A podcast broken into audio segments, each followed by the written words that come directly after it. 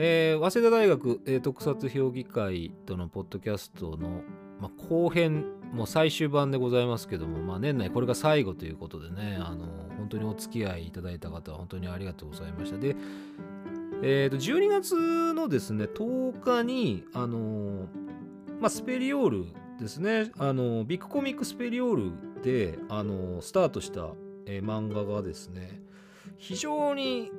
親というようなお名前が結構出てきてまして、まあ、その辺についてちょっとね花虫さんとも話をしたいなとも思ってまして、まあ、タイトル名としては「激高仮面」なんだろうジャンルとしてというかこういう、まあ、かぶるかぶるってことだよねその。ああ、コスプレ？着ぐるみで別にいいんじゃないですか？コスプレ特撮だし。うーん。着ぐるみでいいと思いますよ、とりあえずは。着ぐるみまだ深くは分かってないので、うそうーツあるいは着ぐるみでいいと思います。うん、あまあスーツか、まあ、スーツ的なところでいくとそうだね。なんかスーツ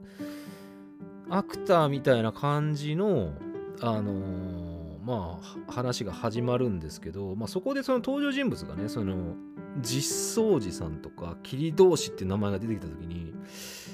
おやおやっていうのが、まあ、非常にそのありましてまあねあの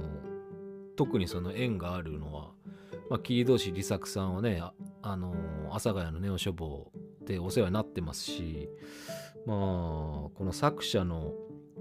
えー山口さんが、まあ、しぐるいとかで、まあ、非常に有名な山口さんが、まあ、新連載「激高仮面を」まあ、連載スタートしたということになりまして、まあ、これがねどう展開するかっていうのもあるんですけど、まあ、特撮美術研究会っていう、まあ、特美研というその、まあ、研究会の、まあ、サークル仲間との話というとこですけどあれあれですか？その花虫さんもこれも読まれてなんかそのお話とかその辺界隈でお話とかってされたことあるんですか？うーん、まあ、界隈というか、それこそ切り通し利作さんとお話しさせていただいたんですけどう、ん。あまず初手で切り通しっていうキャラクターは死んでいると。あまあ葬式でしたからね。葬式から始まるっていうところで、うん。え、もう死んでんの？って 驚いて いらっしゃいましたけど、まあ、あとはそうだね。そうですね。きその実相寺という主人公がまあ1話では切通しというキャラクターについてその語るみたいな回はいはいはいはい。だったわけじゃないですか。はい。それであの切通しは女にかまけないみたいな感じで、うんなんかいう話をしてて。そんな胆力は僕にはないですって切通さんに言ってて。面白いだから話をしてたんですけど、はいはいはいはい。あれ、えいや、1回、2回ぐらいしか、こう、まだこう、軽くというか、はい。しか読んでないくて、ちょっと全体を完全に掴んだかというとそうじゃないんですけど、あれってうん。途中から、なんか、あれって、ちゃんと、なんか、リアリ、リアリ、リアリスティックな話なんですかね。怪獣とか出てくる。えーとね。怪獣みたいな感じでしたっけ？あれ。その山口孝之さんの作風としては基本的にはその、まあ活劇というかアクションメインなわけですよ。はいはいはいはい。その他の作品とかもそうなんですけど、えー、大体なんかこう鎧兜で切り合ったりとか割とアクション多めな作風なのでで今回そのまあなんて言うんでしょう着ぐるみというかスーツに入ってってそのまあ部屋にそのスーツがあった時に非常にその臨場感を感じてその現実なの現実に起こっ、まあ、怪獣がそこにいるかのような、まあ、リアクションを取ってしまうその実相寺さんがいてああこれはただの、まあ、置物だったかみたいな感じの表現とかがありまだそのどういう展開をするかっていうのはまだ全然その読み手側としては方向は全く定まってないっていうか分かってない状態なんですよね。これが実際そうなんでしょうまあ変な話その命を吹き込まれて動き出したりしてなんか。大立ち回りが始まるのか本当にその自分たちのそのイメージの中でこうそういったなんてでしょうねそういうスーツとかそういう特撮に基づいて自分たちの人生を当てはめていく作品になるのかはちょっとわからないですこれは本当ああ。こうい一周こう読んだ時に。に、うん完全になんかこれは中完全に宇宙宇宙人というか、うんその人間じゃないものそそれこそキャラクターと同様の感想を持ったんですけど、そのスーツじゃなくてあこれ中なんか入ってんだろうなみたいな、うん。まあ生き物。暗い暗い部屋で。ね、そうなんだよね。生き物的な感じで。でバルタン星人みたいなやつでほーっていううん。感じだったんで、あなんかそういう方向に行くのかなっていうのはちょっと思ってましたけどまあそうとわからないですね。だからあのあれって車車庫車庫みたいな名前ついてましはいはいはい。確か。車庫をモチーフの、まあ、バルタン星人とかそこら辺だと思うんですけど、うんうんあのージャンププラスのそれこそ「ダンダダン」っていう漫画うんはいはい。あるじゃないですか。はい。あれもなんか車庫モチーフのバルタン星人出てきて、うん。なんか車庫モチーフの怪獣人気なんだなみたいなことをちょっと思いながら読んでましたけど、はいはいはいでもなんかあれもなんか最近どうなんだその最近思うのはちょっと特撮に結構寄ってくる漫画とかが増えてきてるっていうか目につくようになってきてるような印象はあったんでだから世代ってことですよねそうだから作者の方々がやっぱ特撮が好きな、まあ、やっぱりその、まあ、よく見てた世代の人たちがやっぱり漫画とかそういったところでもやっぱ大いに活躍をされてるので一つそういったものをモチーフにしてる傾向はあるかもしれないですね。だからまあファンタジー目ではなくある程度そのリアリティを持たせながらの作品になっていくのかなとは思ってるので、まあ、これはまあどう転んでもおおかしくないですね。その漫画の中で特撮をやるのかそれともなんでしょうそういうせ、まあ、青春じゃないけどそのそのなんかリアリティのある物語をそういったテーマとかで特撮とかそういったスーツを使いながらやっていくのかっていう、まあ、生き方とかの話になるのか。けど山口さんだからね、そうアクションはけどやっぱ妄想でもアクションを出してきたからやっぱり。そのスーツが、はいはい。はまあその何でしょう生き物のようにまあ置いてるものが生き物のように動いてる錯覚を覚えさせるって表現をしてるんでアクションが描きたいのは間違いないと思うんだよね。その怪獣とかが動く様をね。はいはい。そう。まあ戦ったりする様を描きたいのは間違いないんじゃないかなっていうのは思ってるので、まあ、ちょっと期待はしてますねなんか、ん。そうですね。はい。スペリオール結構尖った作品が結構多いなと思って割とこうなんかドカンとはぜる作品っていうよりはこう割とこうニッチなとこ攻めてくる傾向はスペリオールはあるんじゃないかなっていうふうには個人的には思ってますけどね。そうですね。まあスペリオールで割と、まあ、オタク界隈でメジャーなのは、まあ、サンダーボルトですから。あのガンダムの。サンダーボルトがまあ割とあの人気かなっていうふうには思ってますけど、はい、まあまあそうそう。それ以外はまあねなんかこう割とこう好みが分かれるというか、まあ、スペリオールもその隔週ですからね。第2第4金曜日かな発売が 毎週じゃないんでそうそうそう。小学館のビッグコミックシリーズのまあ一つとしてのはいラインナップですけどそこまでメジャータイトルがそんなにたくさんあるわけではないというふうには思ってます。そうですね。はい、あ押見修造とかもそうですね。入ってす、やってますね。まあもうだいぶけども佳境に入り始めた感じはあります。まあ相変わらず気持ち悪い作品を作っていただけるんで いいとい思います。やー、はい。押見さん結構まあき嫌いじゃないんで、うん、いいと思います。はい。とても。なるほど。うん。そうなんですよ。そうですね。あとはね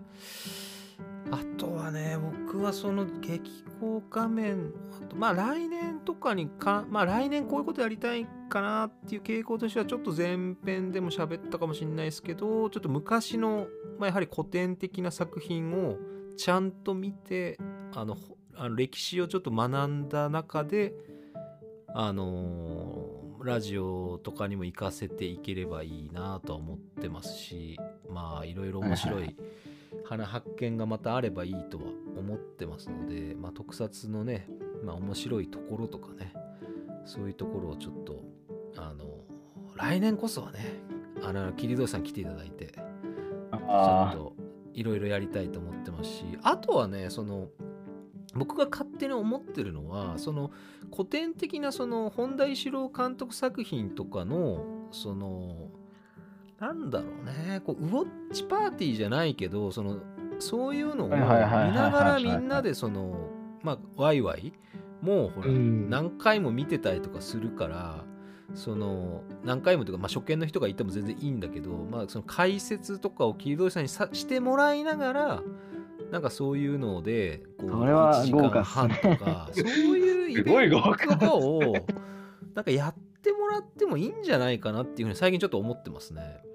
ウォッチパーティーって個人でできますよね。個人で開けますよね。開くことはできます。はい、できます。なのでそれで、まあ、イベント的な感じで、そうそうオンラインで。そうそうそう、オンラインでやればこういいっすね。で、こいや解説をまあ、聞こそれも、あの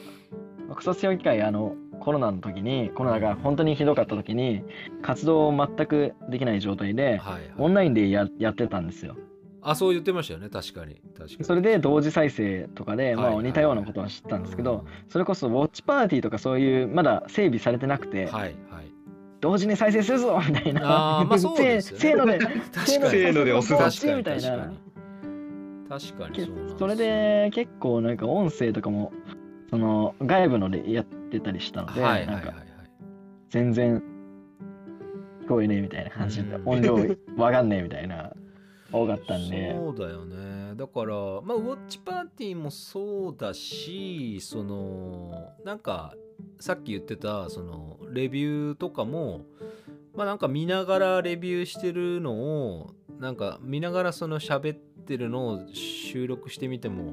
まあ、ひょっとしたら面白いのかもしれないしまあそれはラジオとはちょっと違うんですけど面白いですね。はい。うん、ラジオの企画としてはちょっと違うんですけどね。あのー構想としてうん。やろうとちょっと思ってたんですよね、はいはいはい。映画一本見てそれをまあただ大学生が変なこと喋ってるだけのやつをうん。得票の YouTube にパッて載せようかなとか思ってたんですけど誰が見るんだっていう。まあだから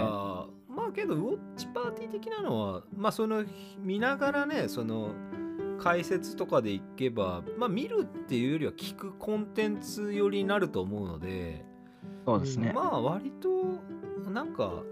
残しといてもいいかもなっていうのはあるしまあ本田一郎監督作品とかについてはまあやっぱ桐戸さん著作もあるからまあ本当にそのお好きな作品とか選んでもらってそのあー。チパーティーできる作品選ん中から選んでもらって、まあ、こういうイベントでまあこの時間っていうのでやれるとなんかいいかもっていうのが最近ちょっとこ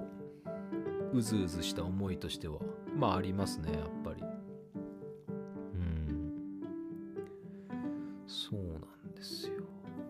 いつもラジオは20分ぐらいじゃないですか、はい25分ぐらいじゃないですか。そうですそうですでやっぱりその僕たちが撮ってたやつも、まあ、30分以内に収めようみたいな、あれだったんですけど個人的には2時間ぐらい、んすんげえ長いのの方が、何も、その別に操作とかしないで聞けるんで、はいはいはいはい。その方が好きではあるんですよね。なるほど。没頭できると。うん。はい。没頭できるっていう。そうね。まあそれだからそういう意味ではさそのなんだろう。まあ自分用じゃないけどなんかそういうはいはい。体で作っても全然いいと思うんですよ。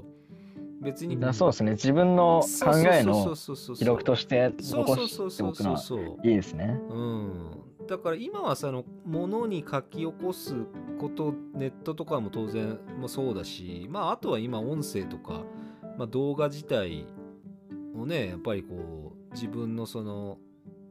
チャンネルみたいなのに残すことができるご時世なので、まあ、それが人が聞いてどう思うかっていうのも、まあ、あるかもしんないけど、まあ、自分の記録として残しとくっていうのも、まあ、割と手かなとは思ってるんでだから最近ちょっとポッドキャストの方も結構頻度を上げてる感じではあるんですよこちらとしても。そう聞き直してみてああちょっとやっぱこういう語り方というよりはもうちょっとこうしようかなっていうのも、ま自分で思ったりすることもあるのでだからそこでねやっぱり行くとそういうのがあってもまあいいんじゃないかなというふうには思ってますねそうそうそうラジオはもうほら尺としてはまあ決めてますからはい。ある意味そのまあある程度の構成はやっぱり必要になってくるんですけど編集構成がやっぱりどうしても必要なので、まあ、そこら辺でいいなとは思ってますしあとはもう本当なんて言うんでしょうねこう皆さん評議会の皆さんとやる時も、まあ、やっぱりそのす同じね扱う作品はやっぱなるべく見ておきたいなっていうのも、まあ、あったので、まあ、なるべくその視聴環境は僕も整えなきゃっていうのもありましたからまあ東映いや見るようになりましたね。けどやっぱりその今のものをオンタイムで追っかけるっていうよりはあのまあリクエスト来たものとかを、まあ、見たりとか扱いたいものを、まあ、見たりとか、まあ、仮面ライダーオーズとかもそうでしたしだからそういう意味では本当にそのまあお金さえねやっぱり払ってればす結構すぐ見れるっていうものもあったのでまあ非常に、まあ、いい時代になったなというふうには、まあ、思ってますよ本当あとは個人的には P プロの作品をちょっとねもっと見たいっあー見たいですね。でもややっとね、少しずつす、うん、見れるようになってるそっかから。でなんか、デンジン・ザ・ボーガーとか配信始まったんだっけ、確か。あアマプラのヒーロー、あなんとか。あああーなんかそうそうそうマイヒーローかそうそうそうそうそうそういや、見たいな、デンジン・ザ・ボーガあの P プロの作品はあのー本当に独特なテイストー。うん。あのーなんだろうまあ一言で言うと予算がないって言っちゃえばさもうそれまでなんだろうけどまあ確かにその円谷作品とかね東映作品とかに比べればまあクオリティ的な完成度って言えばちょっとねっていう話もあるかもしんないけど割とけどストレートに来る作品が結構多いですねなんかその社会的なものに対対するものとしては割とだからどうだろうかねそのまあこうさりげなさはないですね。ほとんどスドストレートに来るんで。うん。うん。ちょっとびっくりしちゃうっていうぐらい来るんですけど。でもさでもやっぱり P プロ作品結構面白いなっていうのが最近すごく気づいたことでもあったのでそこはやっぱりこう話のテーマの中にこうしっかり見たものを入れていきたいとは思ってる感じでございます今現状としては、はいマイヒーロー入ってるんですか？マイヒーローはね入ってますか？いや入ってい。ない。まだ入ってないです。ああ、まあそうっすよね。うん。まだなんか僕も入ってないです。もうちょっと作品が出揃ってほしいなっていうのがありますね。東映だったら、だってもう東映と東映特撮ファンクラブでいいわけですからね。そうなんですよ。そこなんですよ。そうなんです。だからまあそこもねあってまあもうちょっとね出揃ってくれるといいなってこともあるしまあ今のその P プロの代表ってもう作曲とかでとても有名なサギスさんじゃないですか。はいあのターゲットシロシロシロさんあのエヴァとかのねあのはいはいはいはい。有名な。まあそのお父さんが会社を設立されてでその方っていうのは当然もう円谷あの英二監督とかねあの当然そのつながりがあった方でもあるので、まあ、やっぱりその歴史をたどっていくともうおのずとその時のねやっぱりこうもう伝説的な人物たちがいろんな人が出てくるっていうのがやっぱこうそのジャンルの中ではやっぱ面白いなっていうのもあってちょっとこう古い作品触れていくっていうのも、まあ、今の作品見つつも古い作品も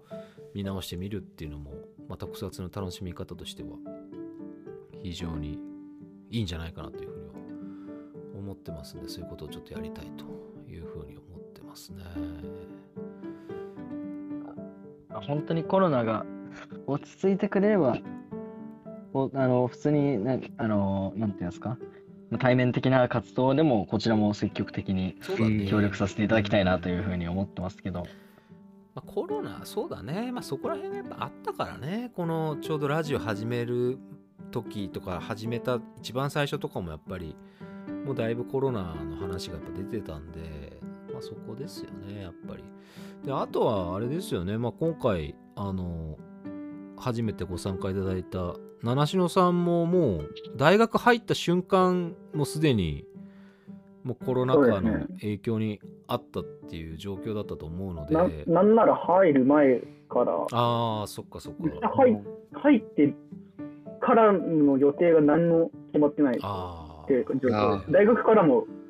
もうただ休みないですしか聞けない状況だったんで。そうだったね、確かに。や休み長くて最高とか俺は思ってたけど、ああ、思ってた、思あ。ってた。それは、それ先にもうすでに大学でキャンパス生活を多少送ったことある人間だから言えることっていう感じになっちゃうもんね、それだと。でもサークル以外に友達は一人もいないっすよ、僕は。あやばい不安でまあまあまあ。卒ね業旅行のタイミングがもうもうなんかコロナの予兆がある時だっああ、もうそんなあ感じか不安ですよね。そうだだよね。かそう、そう。サークルの先輩と、あのーちょうどやってた、あのー映画を見に行って、帰りに飯食ってたら、なんか、あのー冬休み伸びますって書いてあって、やったじゃんっていう会話を してたら、もう早2年ぐらい経ちそうですけど、いや。そうそうそう。んちょうど、では、つれえっていう、逆に。全然出れない。ちょうど別サークルの合宿先、合宿行ってたところで、なんか明日合宿行った2日目ぐらいの夜に、明日から出発の合宿は全部取りやめてくださいっていうメールが大学から届いて、えじゃあもういいんだ。出発はしてるから、ねし。ちゃったから、あれだったけど、っていうような状況下だったんで。なんか気づいたらだってもうなんか、えーオンラインが当たり前みたいな時代になってるもんなーって考えると、うんなんていうか、こんなに1、2年で人って変わるものなんだなーみたいなのがやっぱ、確かあれですよね。うん。そう面白おもなんか面白いって言うとあれですけどうん、興まあ、味深い面白いっちゃ面白いからね。ううん。面白いと思う。こんななんか変わってしまうのかっていう、この、ショックの出方じゃないですけど、改めて振り返ると。でも特撮作品ってその実際僕そんなに感じてなかったですけどその戦隊ものとかそういったそのシリーズものでその制作が遅れますとかその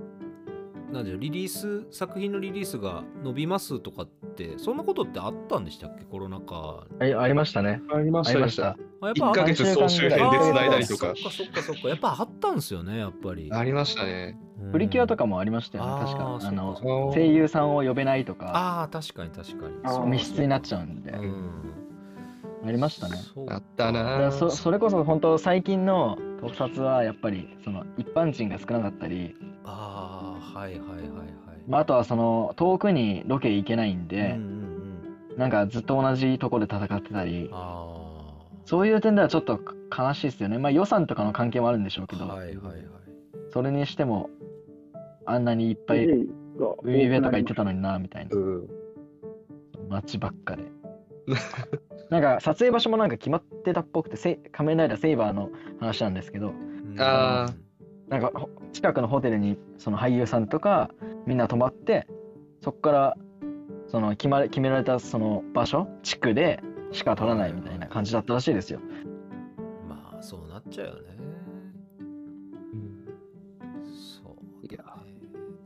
まあ確実に変わっ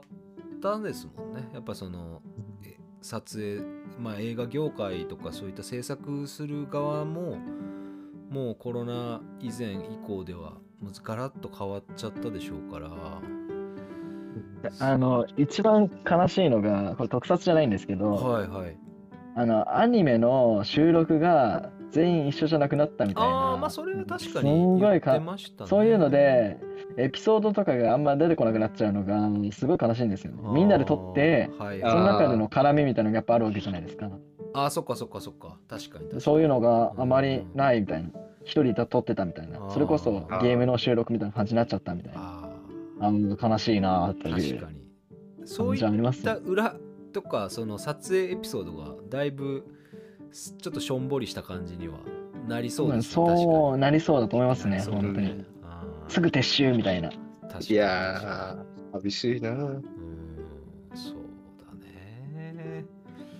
そっか。まあ来年はそうですね。まあいろいろ、まあ、今回いろいろ話したこともそうですし、まあ、もうちょっとやっぱりこう深掘りできるものは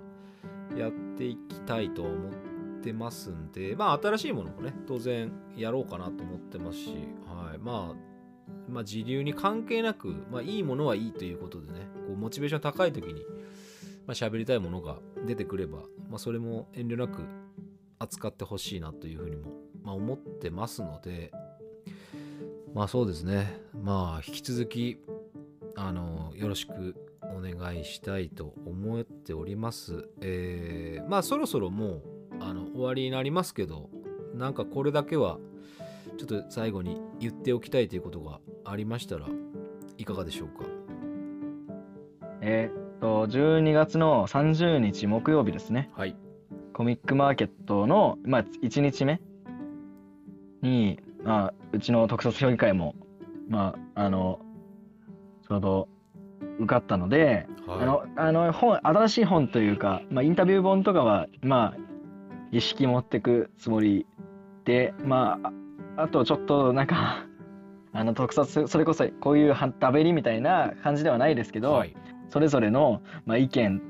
とかを、まあ、自由めちゃくちゃに書いたような、まあ、ものとかも持ってたりするので、はい。あ興味のある方はあの本当に抽選なんですけどね今回は本当あの入る。チケット自体が、うん。あの今年本当にひどいのがそのまあ企業ブースとかいろいろ東とかあるじゃないですか、あれ全部一つずつチケットがいるんですよ。ああ、なるほど。だからもうもう。目当てのとこしか行っちゃいけないってことなの？そのチケットがあるとこしかもあそうそう。目当てのとこしか行っちゃいけないって感じ、で